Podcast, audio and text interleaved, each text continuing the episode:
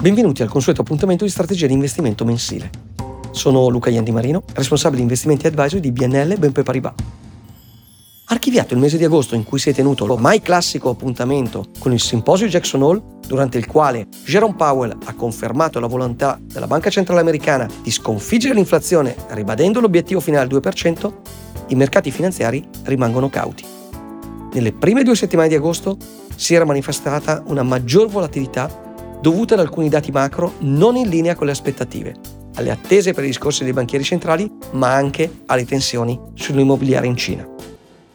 Nella parte finale del mese, tuttavia, abbiamo assistito a un recupero dei mercati azionari, mentre permane qualche tensione più marcata sulla componente obbligazionaria, con i rendimenti dei governativi decennali, come il Treasury americano e il Bund tedesco, che hanno raggiunto livelli elevati.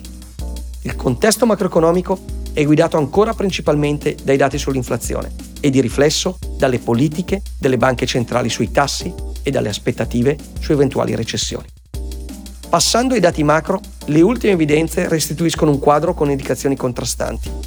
Lato inflazione, le più recenti rilevazioni mostrano un ribasso sia in USA che in Europa per i valori core, cioè l'inflazione di fondo. In Eurozona alla stagione degli utili, chiusa positivamente a un PIL migliore delle aspettative, fanno da contraltare gli ultimi valori degli indici PMI manifatturiero e dei servizi, entrambi in contrazione. In USA l'economia si è dimostrata particolarmente resiliente. Tuttavia, segnali di raffreddamento arrivano dal mercato del lavoro, con un tasso di disoccupazione salito al 3,8%. In Cina il PIL continua a crescere, anche se a un ritmo inferiore rispetto al previsto, la domanda interna rimane però debole e il governo e la banca centrale dovranno probabilmente intervenire con ulteriori stimoli fiscali e monetari, direi in aggiunta a quelli già posti in essere anche recentemente.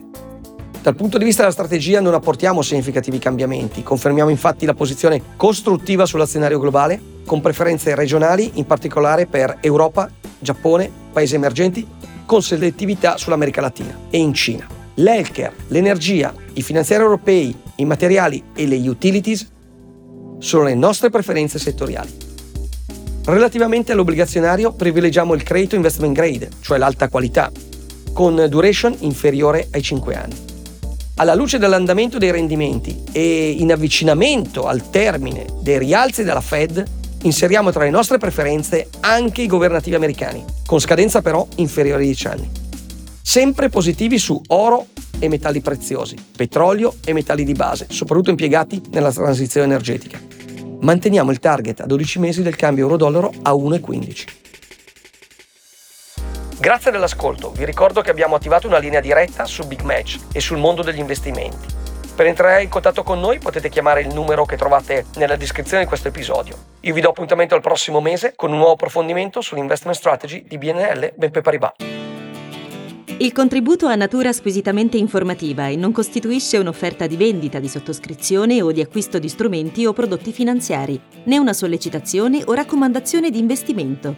Si ricorda che le operazioni su prodotti e strumenti finanziari sono soggette a fluttuazioni di mercato e ai rischi connaturati a tali prodotti o strumenti finanziari. In particolare, gli investimenti non danno garanzia di risultati futuri e possono esporre al rischio di perdita parziale o totale del capitale investito.